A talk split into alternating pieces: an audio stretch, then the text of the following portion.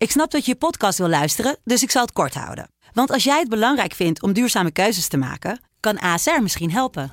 Nou hoor ik je denken, hoe dan? Nou, bijvoorbeeld bij het duurzaam herstellen van schade. Of de premies die we beleggen volgens ons duurzaam beleggingsbeleid. Dat bepaalt waar we wel en juist niet in investeren. Wil je meer weten over welke duurzame keuzes ASR maakt? Ga dan naar asr.nl/slash duurzame keuzes. ASR doet het. Zo, dan kan je nu lekker naar je podcast luisteren. Mijn naam is Thijs Zeeman en samen met mijn broer Marijn maak ik de nieuwe podcast Game Changers. Hierin interviewen wij mensen die de sport blijvend hebben veranderd. Wat was hun drive? Werden ze in eerste instantie voor gek versleten of werden hun ideeën meteen omarmd? We praten bijvoorbeeld met zwemcoach Jaco Verharen, het genie achter Pieter van de Hogeband. En horen we van Jeroen Otter hoe hij de Nederlandse shorttrekkers op de kaart zette. Luister Game Changers nu in je favoriete podcast app. Kortie Media. Ja, dat was tijdens corona gewoon überhaupt. Voor bonding was heel weinig ruimte. Uh, we hebben toen in het hotel hebben een aantal van de jongens hebben een beach gedronken. En de volgende ochtend, eentje had het op Instagram gezet. En dat was heel echt gewoon... Technisch directeur was helemaal over de rooien. Hi, ik ben Suze van Kleef. En ik ben Kim Lammers. En in deze podcast gaan wij in gesprek met aanvoerders van bijzondere sportploegen. Het succes van een team hangt natuurlijk van veel factoren af, maar vaak is er één duidelijke gemene deler: een sterke aanvoerder. Wat is de rol van de captain binnen en buiten de lijnen? Welke successen staan er op hun naam en wat hebben ze geleerd van die keer dat het niet goed ging? Welkom bij Aanvoerders. Kim, voor onze gast gaan we terug naar eigenlijk niet zo heel lang uh, geleden, namelijk naar 29 mei 2021. En op die dag gebeurde er in Waterloo in België dit. Time is gone. And Netherlands have done it. They've beaten Belgium for the first time in over 17 years. What a contest it's been. Just look at the elation for the men in orange and the desolation for those in black. Rob Vickerman, that was a contest and a half, wasn't it? What a fantastic game, Wardy. The goosebumps are out, the hairs are standing. You feel for the Flemish, but that is a monumental game. Four lead changes in the last 20 minutes. That for the first time in 19 years, the Netherlands will be part of the top tier of Rugby Europe competition. Kippenvel bij de commentatoren. De Nederlandse rugbymannen winnen uiteindelijk in een zenuwslopende wedstrijd van België en promoveren daardoor voor het eerst in 19 jaar naar het Rugby Europe Championship. De grootste prestatie in de Nederlandse rugbygeschiedenis. En dat terwijl de coronapandemie in volle gang was. En het Nederlands rugbyteam bestond ook nog uit een mix van profs en amateurs. Ja, het was erop of eronder. Het ging niet vanzelf, maar het lukte wel. En de aanvoerder van dat team zit vandaag hier bij ons. Kim, wat wil jij van hem weten? Nou, ik ben gewoon heel benieuwd. Uh, de rugbysport, uh, daar weet ik gewoon eigenlijk maar één ding van. En dat is dat het daar gaat over respect en regels. En ik ben gewoon heel benieuwd wat dat doet uh, met een team en met een aanvoerder. En of het dan. Dat klinkt alsof je dan eigenlijk. dat het allemaal wel goed gaat. Omdat zich, iedereen zich conformeert, denk ik, aan die, aan die afspraken en regels. Maar zo simpel is het natuurlijk niet. Dus ik ben heel benieuwd uh, uh, ja, naar dat eigenlijk. Dat gaat Dirk Dane ons vertellen. Van 2017 tot 2022 droeg hij de aanvoerdersband van het Nederlands rugby-mannenteam. Zijn hele lichaam zit onder de littekens. Niet zo gek ook, want iedere rugbywedstrijd krijg je zo'n 20 tot 25 impactmomenten van gemiddeld 5G of zelfs meer. Dat is vijf keer je eigen lichaamsgewicht, begrijp ik. Sommigen vergelijken het met de impact van een auto-ongeluk en dat dus heel regelmatig. Uiteindelijk werden al die botsingen beland met een promotie naar het Rugby Europe Championship. En vorig jaar, na elf jaar voor Oranje te hebben gespeeld, hing hij zijn rugbyschoenen aan de wilgen.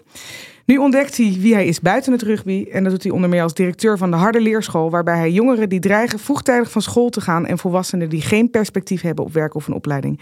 Door middel van sport en mentale begeleiding helpt hij die terug te keren in de maatschappij. Hele lange introductie, Dirk. Wauw. Welkom. Dat is de beste tot nu toe. nou, kijk, hè, die steken we meteen even in onze Precies, zak. heel goed. Uh, jij werd in 2017 aanvoerder uh, van Oranje. Was dat een verrassing voor je? Uh, nee, dat was uiteindelijk geen verrassing. Het jaar daarvoor was ik al gevraagd door Garrett Gilbert, destijds de bondscoach. En ik heb toen geweigerd.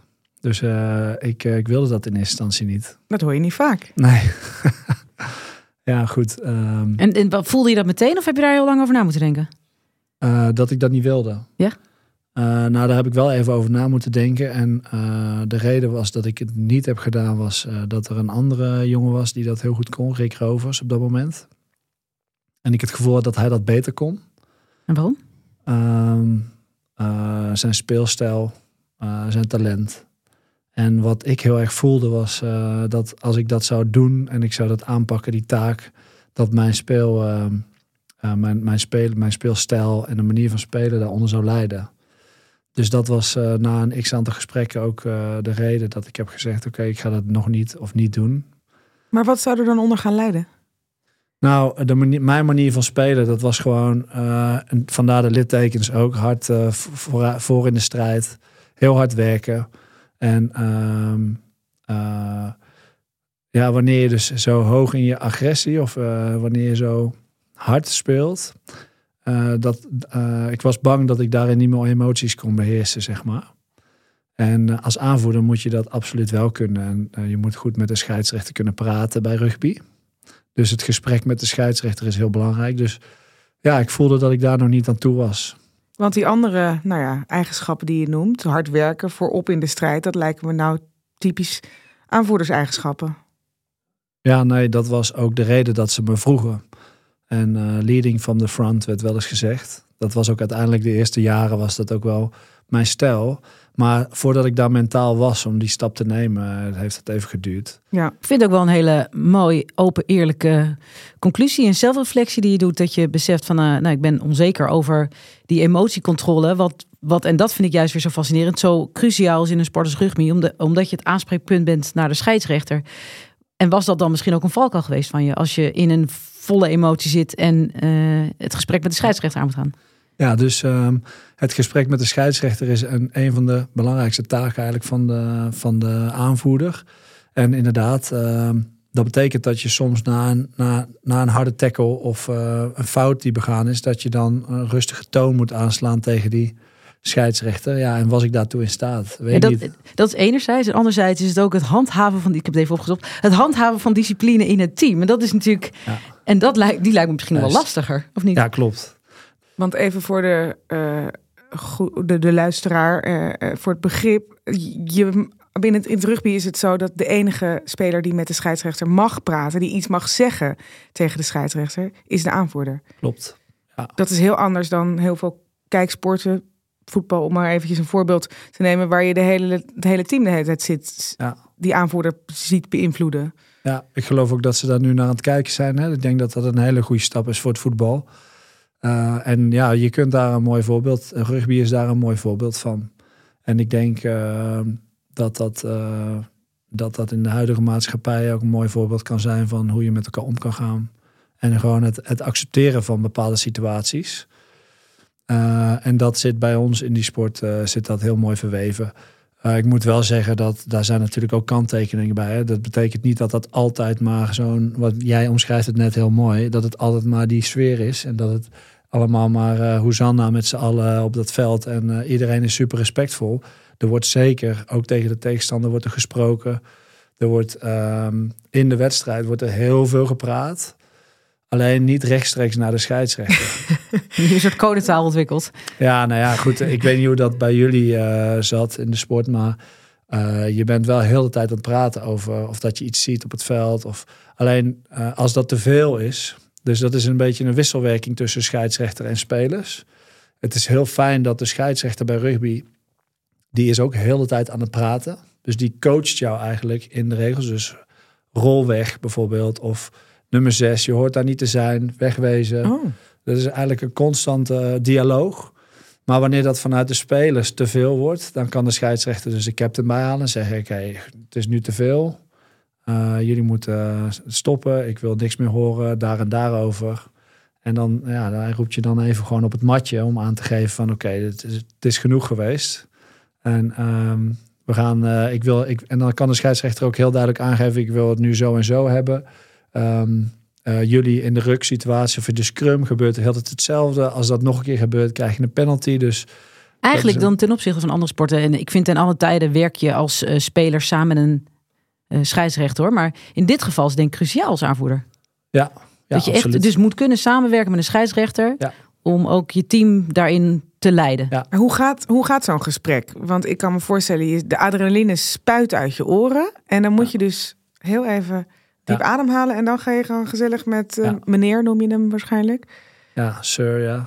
Ja, dus wel, zeker op internationaal is het allemaal in het Engels. Hè. Maar inderdaad, eh, ja, en wij hebben daar ook eh, trainingen voor gehad. Of althans, eh, wij nodigen ook voor onze trainingen nodigen wij scheidsrechters uit binnen de ereklasse, zeg maar, in Nederland. En die, die, die doen dan ook een deel van de sessie. Dus je gaat al die scenario's, ga je met z'n allen ga je af. En wat als er dit gebeurt of wat als er dat gebeurt. Dus Maar jij als aanvoerder heb je ge- geoefend, een rollenspel gespeeld over hoe je zo'n scheidsrechtersgesprek gaat doen?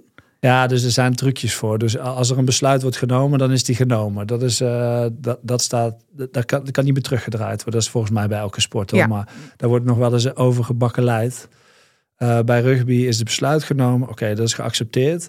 Het eerste wat ik zeg, dat is dan een trucje. Maar het eerste wat je zegt is dat je het eens bent met wat hij heeft gezegd. Maar ik heb nog wel dit en dit en dit punt aan te halen bijvoorbeeld. En je probeert dus ook dingen die je terug hebt, eh, die, die er voorheen al zijn gebeurd, die kun je dan terughalen. En op die manier zou je wat scherper kunnen stellen op een bepaalde speler die een, steeds een overtreding maakt. Of, dus dan krijg je wel ook de kans om een weerwoord te geven. Maar het kan ook zomaar zijn dat hij zijn dag niet heeft. En dan word je daar ook weer van, eh, nou goed, eh, dan, dan word je ook weer soort van teruggeroepen door hem van, nou het is nu even genoeg, ik hoef nu even niks te horen. Dus je moet daar wel een gevoel voor hebben inderdaad. Werd je daar beter in? Ja, ja, ja, zeker. Ja, en als ik dan kijk naar mijn eerste wedstrijd als aanvoerder, dan was het Dat was tegen heel Oekra- emotioneel. Oekraïne, geloof ja, ik? Ja, in, in Oekraïne. Wat, wat gebeurde er? Nou, dan eh, op een gegeven moment durfde ik die taak dus op me te nemen. En dan was het van, ehm, vooral vanuit de coachingstaf, van focus je op jouw wedstrijd. En het gaat wel goed komen. Dus ze willen, ehm, eh, de spelersgroep toen ook, die, die accepteerde mij als aanvoerder. En dus die onzekerheid die er voorheen, voorheen was, die, die was in zekere zin weg. Tussen aanhalingstekens.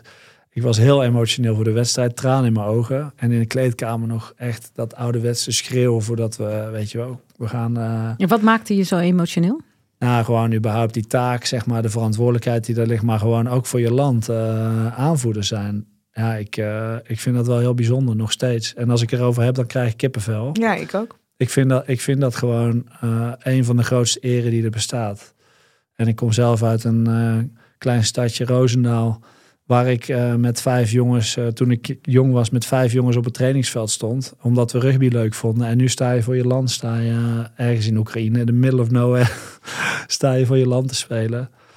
En je kijkt links en rechts van je en er staan jongens waar je voorheen mee hebt ge- gespeeld, wat voor jou helden waren. Daar sta je nu, ben je nu aanvoerder. Ja, dat is super bijzonder. En ik was dus ook heel erg emotioneel. En, maar dat was dus ook de speler die ik was. Dus heel agressief, heel veel impact, heel veel energie kunnen geven. En ehm, eh, dus, die, dus dat schakelen tussen ontspanning, ontspanning en, en eh, energie, zeg maar, dat was de uitdaging. Nou, en gelukkig wonnen we die wedstrijd met 40 punten volgens mij. Dus we hebben ruim gewonnen toen. En daar was ik, was ik blij mee dat die, dat die wedstrijd ook makkelijk ging. Want als je dan moeilijke besluiten moet nemen in zo'n wedstrijd, dan is het even een ander verhaal.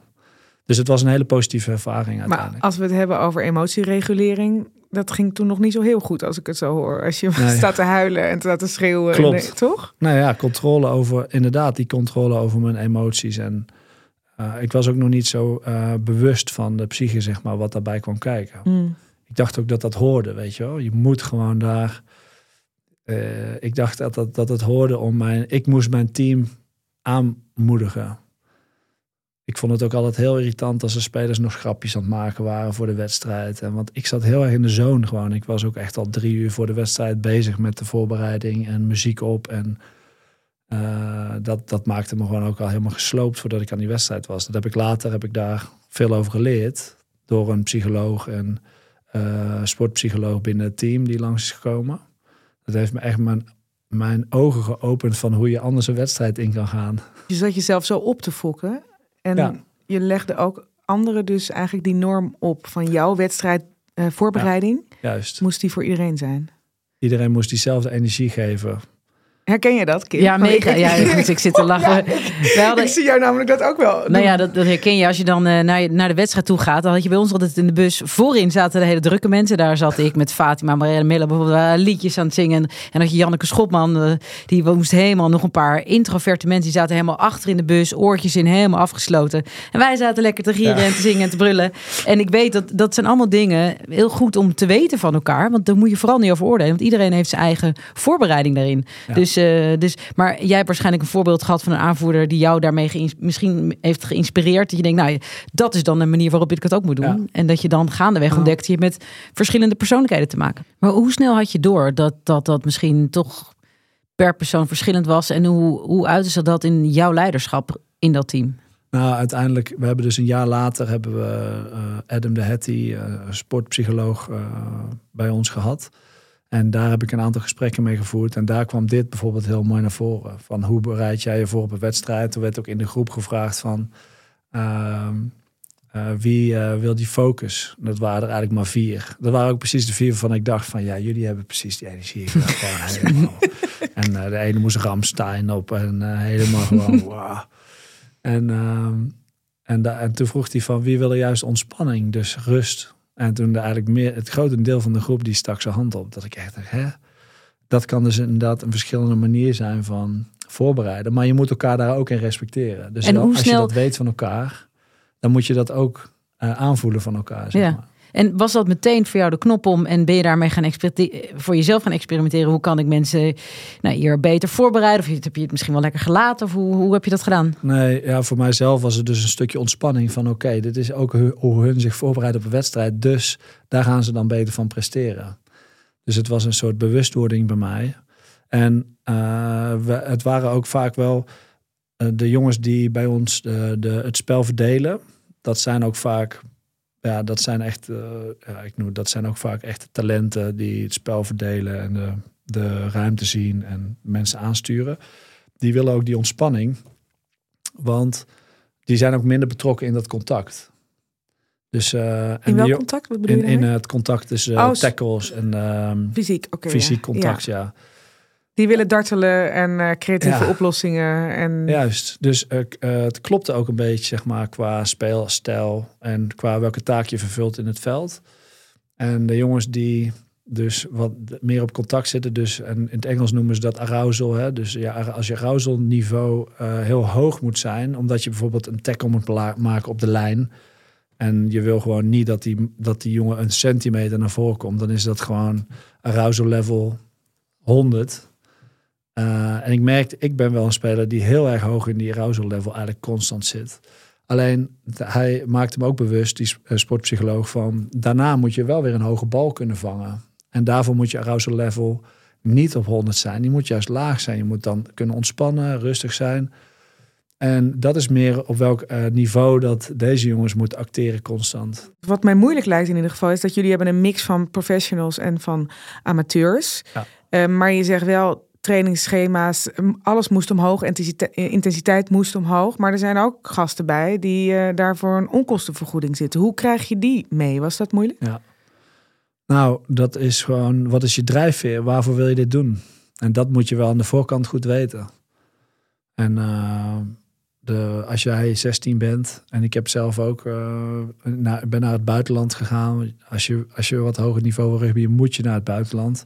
Nou, dan ga je dat avontuur aan. Daar leer je ook een hoop. Maar de begeleiding daarin is nog niet echt optimaal. Ehm, maar jij als aanvoerder toen de tijd moest Ja, die jongens ook wel meekrijgen. In Klopt. van oké, als we dit willen, Ja. dan, moeten, dan moeten jullie gewoon harder werken. Ook al ben je amateur. Of hoe, hoe doe je dat? Ja, hoe, hoe doe je dat? Ja, dat is dus de, de- dat is dus de drijfveerpijlen. Dat is met de juiste jongens eh, uiteindelijk eh, eh, in, in, in die selectie zitten. Dus dat gaat over selectie. En het gaat erom van wat wil jij, wat wil jij bereiken of wat is jouw drijfveer om hier te staan. En dat gaat gewoon veel meer over de intrinsieke motivatie. En dat gaat vaak ook over persoonlijke ontwikkeling. Dat je jezelf wil ontwikkelen. En dat je wellicht inderdaad iets wil bereiken met een Nederland. Ja, en daar, eh, eh, dat, ja, dat zijn gesprekken met elkaar. Maar ging je dan op huisbezoek? Hij- nou goed, het zijn allemaal trouwens wel nog steeds. En we waren van de week waren we weer in de studio bij Ziggo Sport. En dan zie ik allemaal oud-bekenden en jongens waar ik mee gespeeld heb. En dan heb je eigenlijk maar een seconde nodig en dan ben je weer op hetzelfde niveau.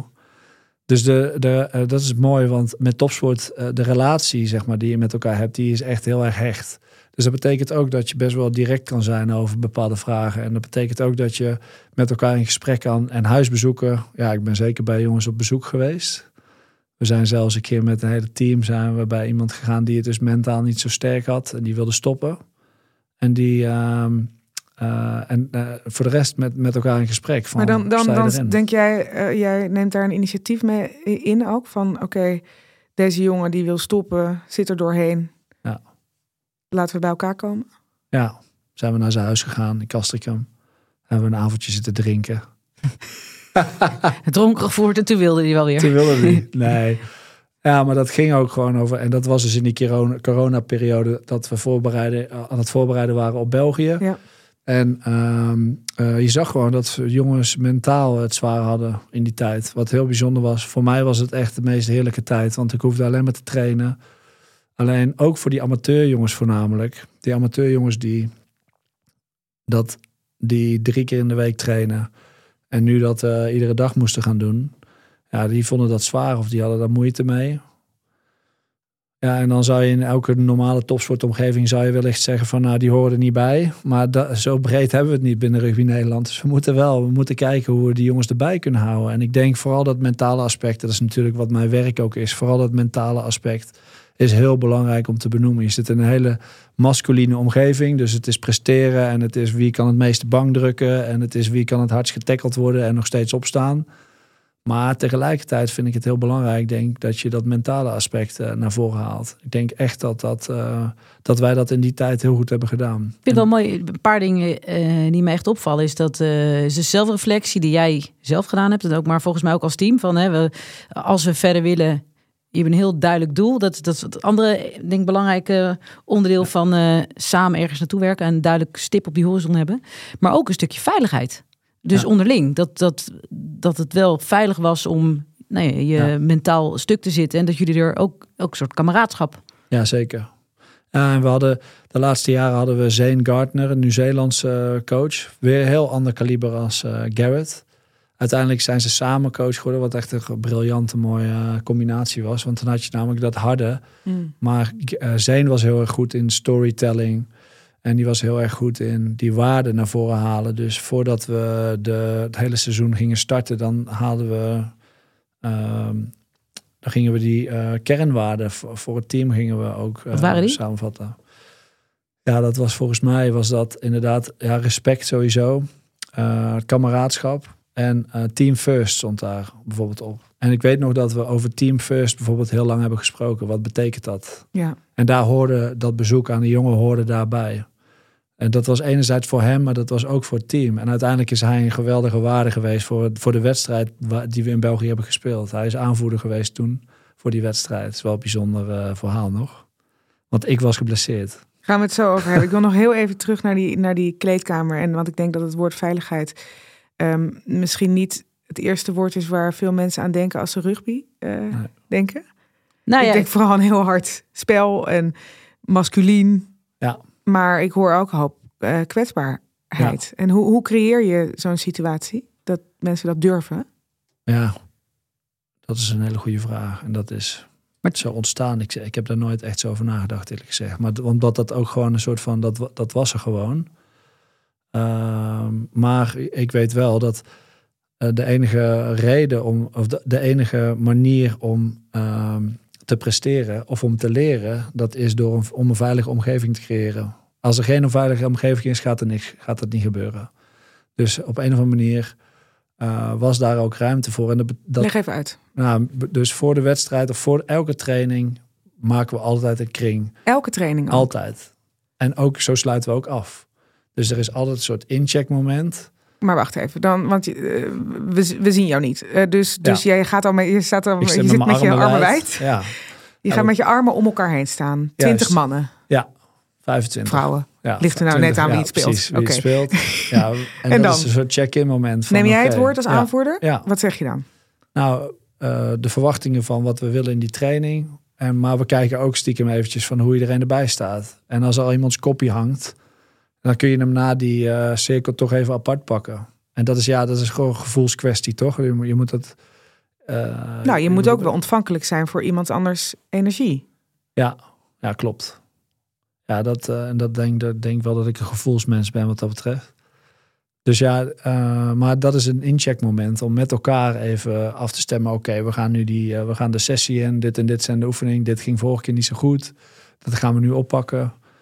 Maar dat, en dan vervolgens kun je daar even zien van of er dan mensen struggelen of dat loopt niet zo lekker. Werden, werden jullie waarden altijd nageleefd? Dus, dus die, die, hè, die belangrijke afspraken, respect, team boven het individu. Nee? Nee, nee ja, kijk, tuurlijk niet. Er zijn altijd, en ik, ik zit nu even te denken wat voorbeelden daarvan zijn, maar, als, maar als dat niet werd nageleefd. Was er hier daar een consequentie aan? Nou, dan moest er over gesproken worden. Dus, Geef even een voorbeeld. Nou, we hebben één keer hebben we hebben de jongens na, na een trainingsweekend een beach gedronken. Eén. Ja, dus dat, nee, het was echt uh, veel mee. Het was in een hotel, was dus tijdens corona. Dus het was altijd, het was al een beetje, uh, dat het kon eigenlijk niet. Mm.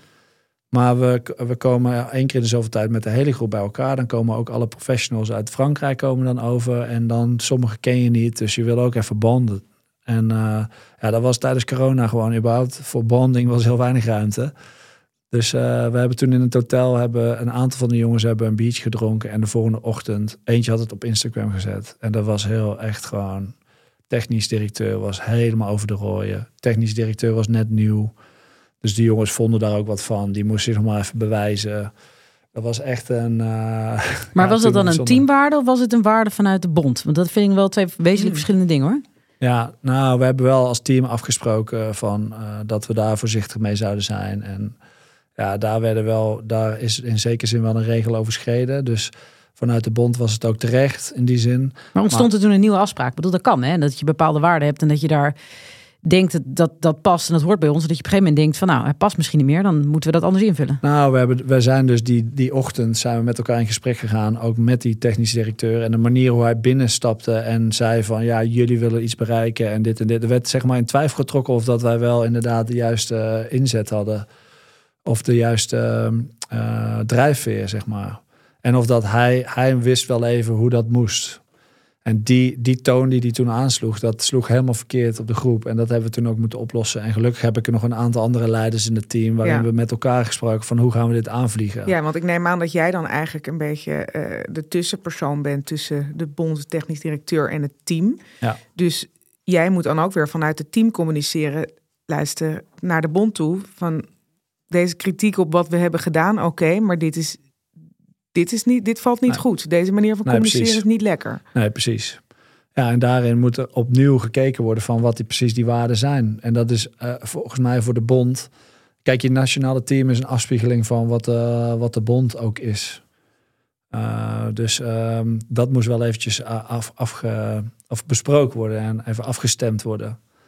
En ik denk dat het ook een mooie les is geweest voor die technisch directeur. Ja. Je zit er ook bij te lachen.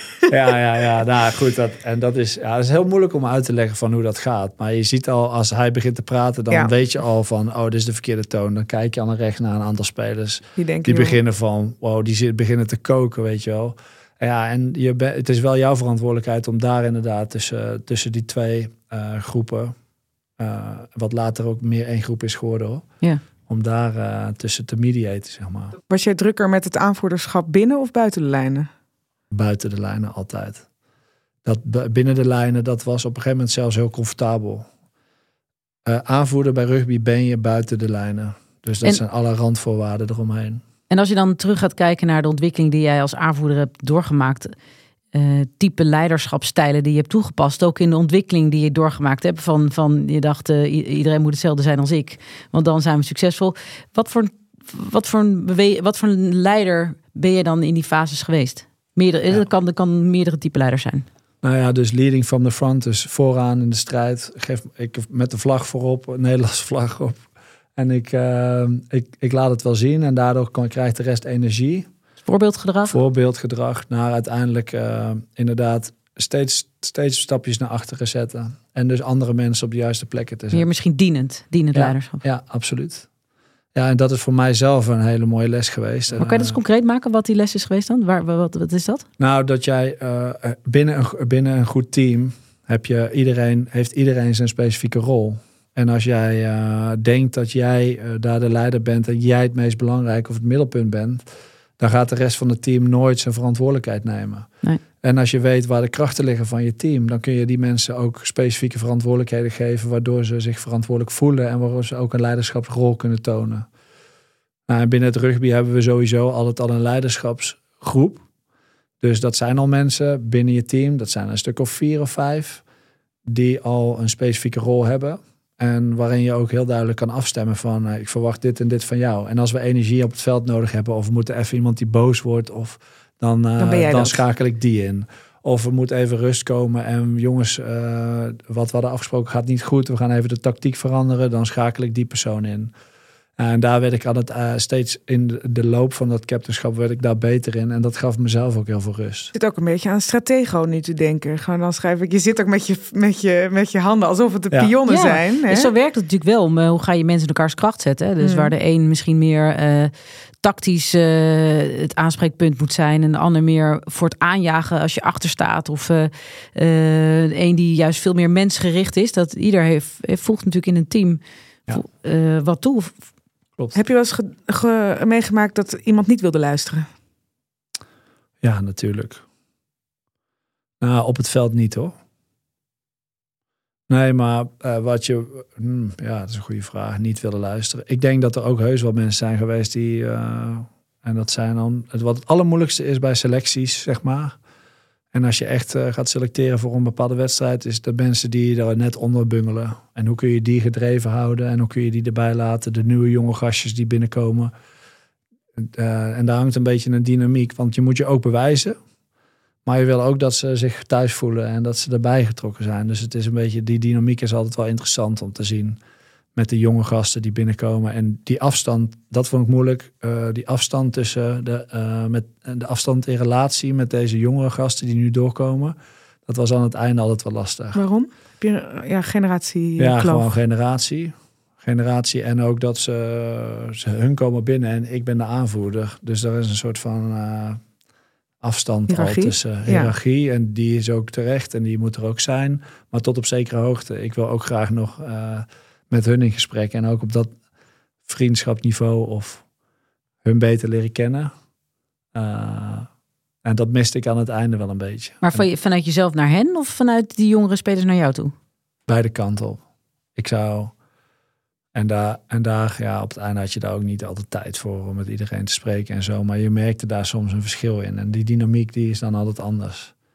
Anders dan vroeger met eh, de jongens waar je mee bent opgegroeid. Weet niet, ken je dat? Of- Ja, nee, het is gewoon een generatie die meer geïnspireerd wil worden in plaats van gemotiveerd. Dus het vraagt een ander leiderschapsstijl. Ze Juist. zijn anders opgegroeid dan, eh, dan wij zonder een mobiele telefoon. En, eh, dus dat vraagt al de leiderschap. Ja. Ja, Dat- nou is ja, mooi. Ja, het, is echt zo. uitgelegd. Dus eh, qua concentratie, aandachtsniveau en ook willen vaak al sneller veel meer. Dus nou, daar, daar, en we kunnen wel zeggen, in mijn tijd was het beter. Nou ja, dan, dan blijf je stilstaan. Je zal je moeten gaan verdiepen en Juist. investeren in, een jong, in, in deze jonge generatie. Klopt.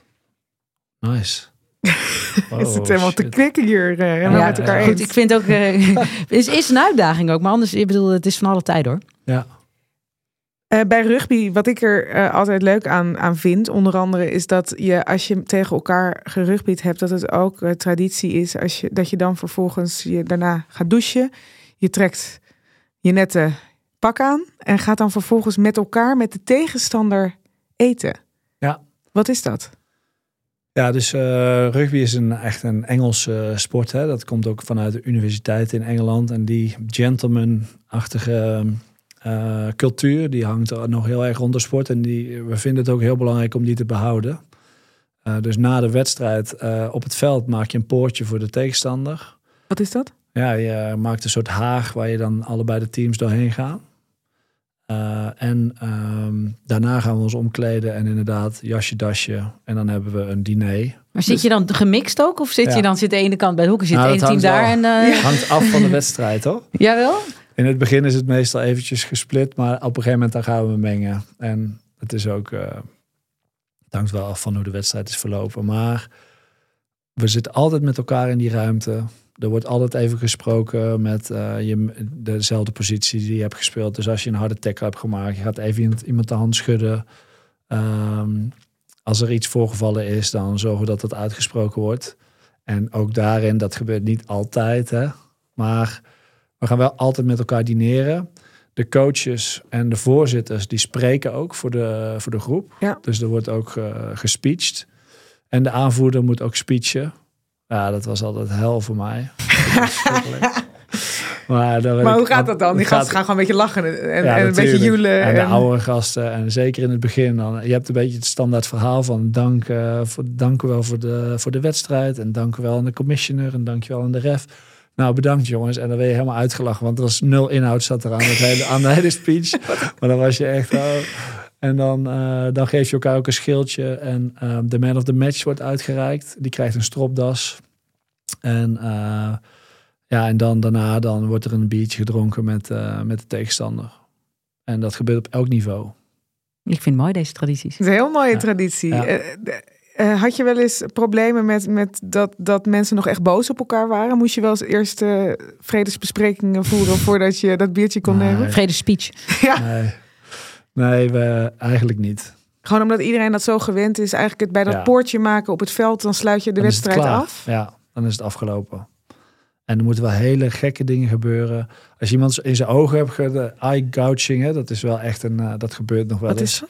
Ja, dat je iemand in zijn ogen vastpakt. Prikt? Oh prikt. ja. Oh, ja, ja, dat is echt not, not done. Nee, maar, logisch. Dus dat, is echt, dat kan natuurlijk echt schade aanrichten. Dan, Ja. nou, als zoiets gebeurt, dan, uh, dan wordt dat nog wel even nabesproken. Maar ik heb eigenlijk nog nooit een uh, aftermatch diner, noemen we dat, gehad waarin het, uh, waarin, waarin het uit de hand liep. En Nee. um, heb je het wel eens meegemaakt dat het op een leuke manier uit de hand liep? Want rugby is ook een sport waar graag gedronken wordt. Oh, zo. nee. Nou goed. Uh, nee, ja goed. Er wordt een biertje gedronken. En aan het einde van het seizoen dan wordt er wat meer bier, bier gedronken. Dan gaan we op stap. Nou, dat is niet, niet hele gekke dingen hoor.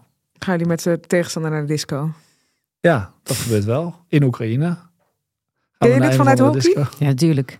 Met de tegenstander ook? Nee, nou ja, je komt elkaar allemaal tegen. In Amsterdam ja. staat in één keer alle teams uit de bubbel, staan in de bubbels nou, ik heb, in ik heb Amsterdam. hier uh, Coco's, heb je toch? Dat is die Australische oh, ja. bar hier. Uh, Sportsbar. Uh. Nou, dus dat is een beetje onze go-to. Uh, en daar komen we dan ook binnen, want dan kennen ze rugbyers. Maar toen had ik Roemenië, die wilden allemaal mee op stap. Dus toen was ik naar die baas van Coco's gegaan. Ik had gezegd, ja, we komen een paar gasten komen er. Maar ja, dat zijn er al gauw 50. En niet 50 jongens, dat zijn 50 mannen die... Ja. Uh, er zitten mannen fysiek van twee vrij, meter. fysiek vrij bedreigend. Echt met z'n 50 staat die hele kroeg vol. Maar ik had gezegd, er gaat niks gebeuren. Maak je geen zorgen. Want dat En durf je ook, ook wel te zeggen. Daar durf dat je gewoon je hand echt voor in het vuur te te steken. En dan ga ik naar de aanvoerder van Roemenië en zeg ik, eh, gedraag, laat ze wel gedragen. En dat is gebeurd. Dus, en komt uh, dat, is dat ook weer een onderdeel van die rugby sport? Dat er bepaalde waarden zijn, dat je afspraken Ja. maakt? Dat jij dus ook denkt, nou, die Roemenen, je kent ze niet, maar daar durf ik mijn hand voor in het vuur te steken. Ja, dat durf ik echt. Dat durf ik echt, ja. En dat is ook waar je ook in de wereld komt en je hebt die rugby-connectie, dan weet je gelijk wat je aan elkaar hebt. Je had het net al over het selecteren van de juiste spelers. Ik begrijp dat jij als aanvoerder, of de aanvoerder, daar ook in betrokken wordt. Dat is ook iets, iets wat ik uit andere sporten niet ken. Hoe Ja. werkt dat? Ja, uh, je, na iedere training, dan heb jij, uh, dan hoor je bij de bondscoachgroep, dan zit je met de hele trainingsstaf. Dan uh, zit je bespreken hoe het gaat, wat gaan we de volgende training doen. En daarnaast, uh, ja, dan wordt ook de selectie wordt bekeken.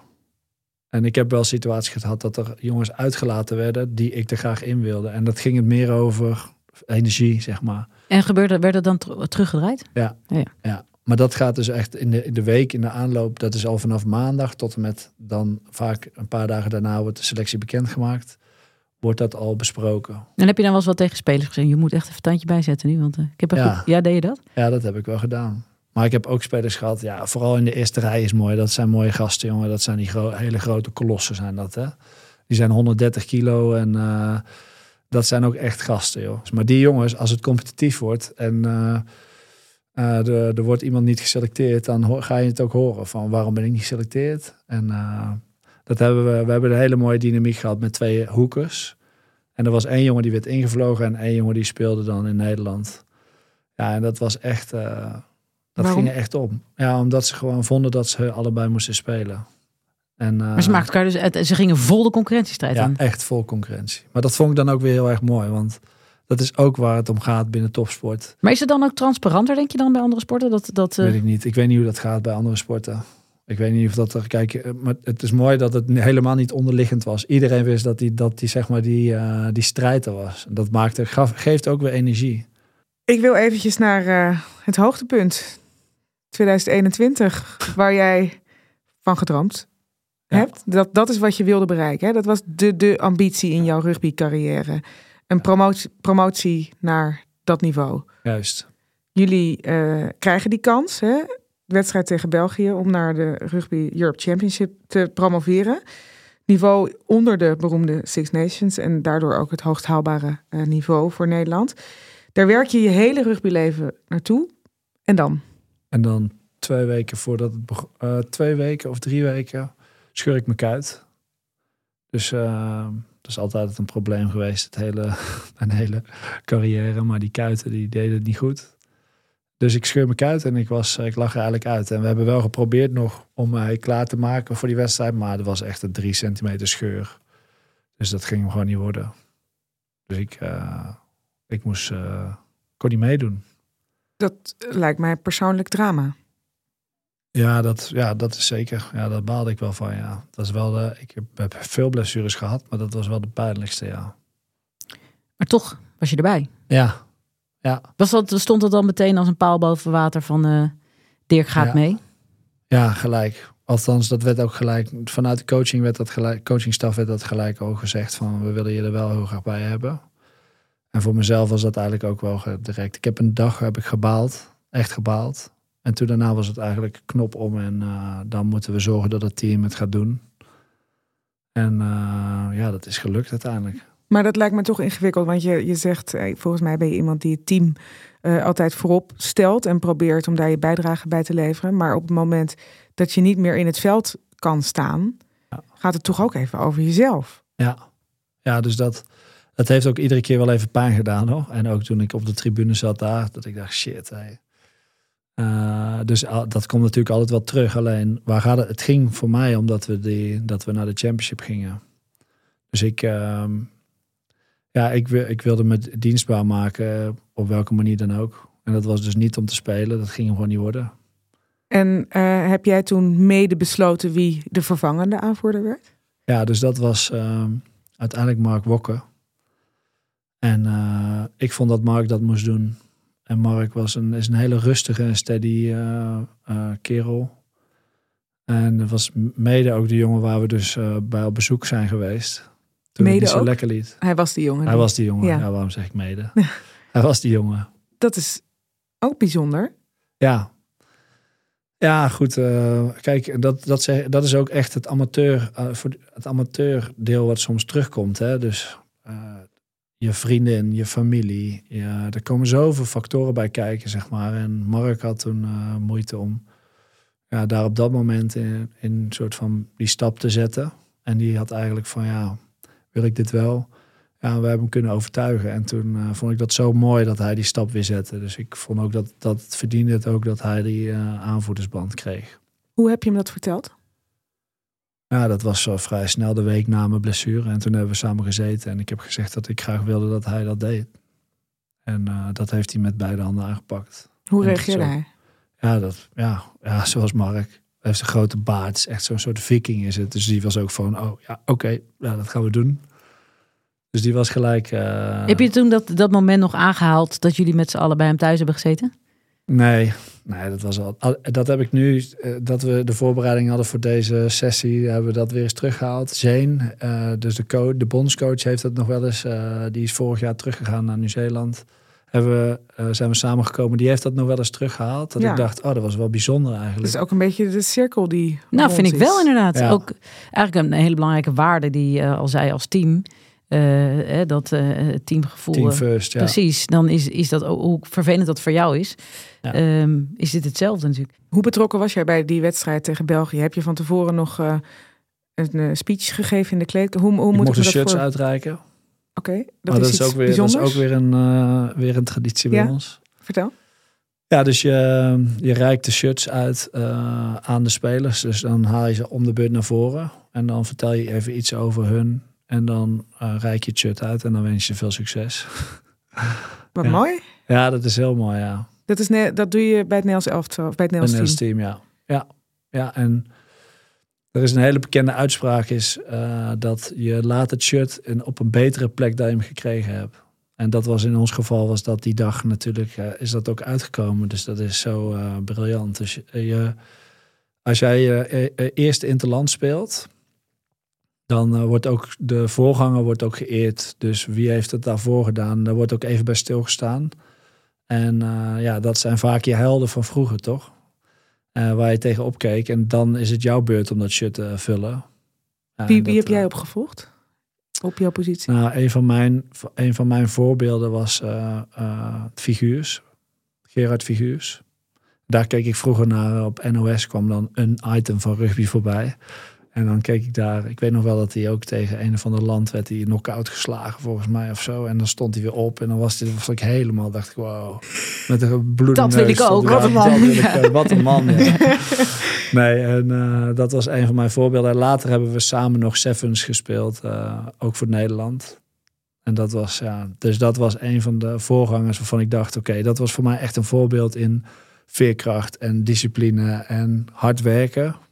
En dat kenmerkt ook de positie die ik speelde, maar eh, dat was voor mij echt een voorbeeld. En dat wilde ik ook eh, laten zien. Ik, heb, ik, heb, ik wilde graag in die championship natuurlijk nog spelen. Ja. Dus ik heb nog twee seizoenen daar gespeeld. Ja, hoe wordt er naar mij gekeken? Eh, ja, dat vind ik moeilijk. Als Zoals jij over figuurs, wat was voornaam? Figuurs? Ja. Gerard Figuurs. Zoals jij over Gerard Figuurs praat, hoe praat jouw opvolger over jou? Ja, dat weet ik niet. Dat weet ik niet. Maar ik eh, hoop een beetje hetzelfde. ja. Je had het over de uitspraken. Je laat het shirt beter dan eh, achter dan je het hebt gekregen. Was dat ook iets wat je letterlijk hebt gezegd in die kleedkamer? Van dit is voor jullie, voor ons, de kans om dat te doen? ja, zeker. En ehm, dat hoor je bij elke shirt-uitreiking, hoor je dat. Ja. En dat hebben we toen gewoon gedaan. En nu ook, ik weet zeker dat de jongens die me opvolgen, die, die doen het nu al beter. Afgelopen seizoen hebben ze het alweer beter gedaan dan het jaar daarvoor. Er zit echt een stijgende lijn in.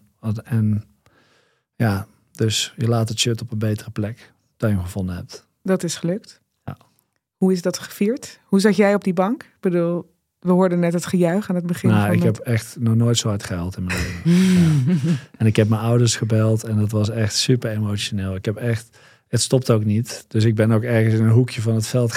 Wat kwam daar los? Wat maakt hij zo... eh, wat, wat- Ja, ja, dat toch elf, of ja, elf jaar heb ik uiteindelijk gespeeld, maar dat was toen de tijd, denk negen jaar. Dat was toch de droom of zo. En, eh, eh, en dat, om daar een deel van uit te maken, want je bent een deel, hè, want ik wil ook benadrukken dat, en dat is wederom Team First.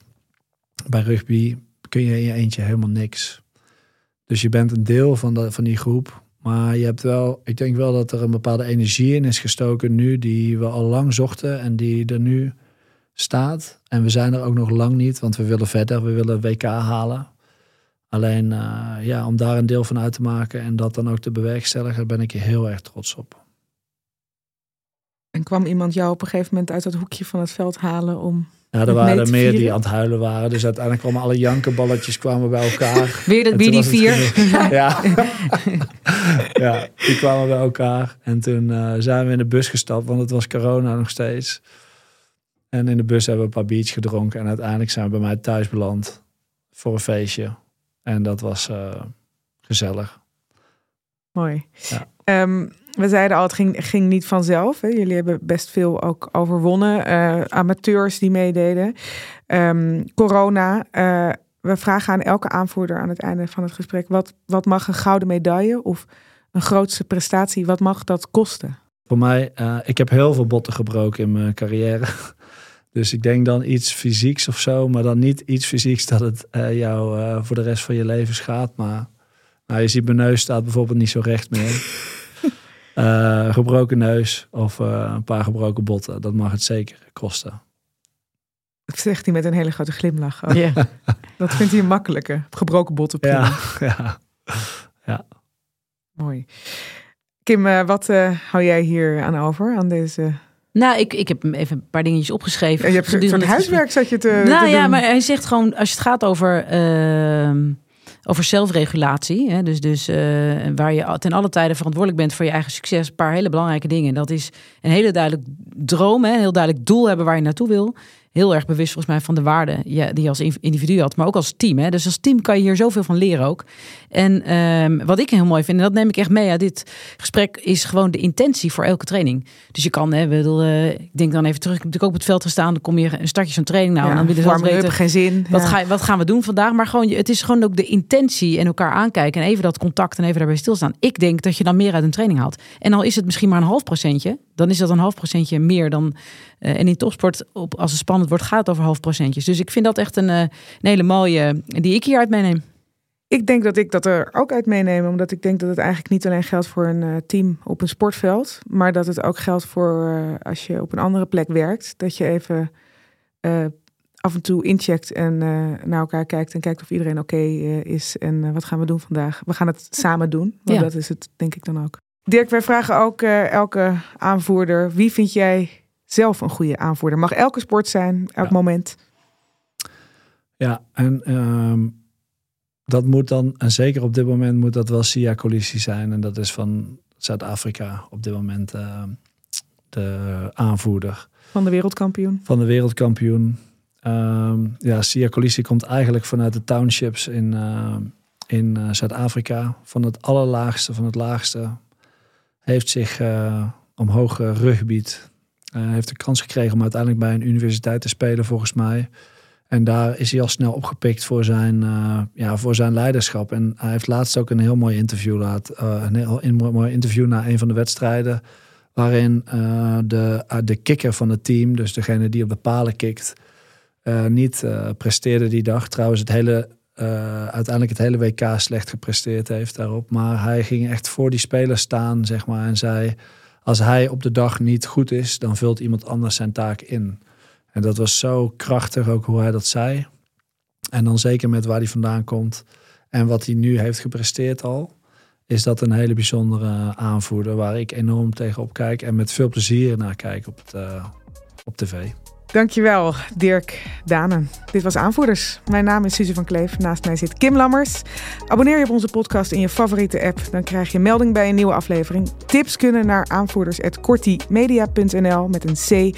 Dank voor het luisteren en graag tot de volgende week. Dan weer een nieuw verhaal van een aanvoerder.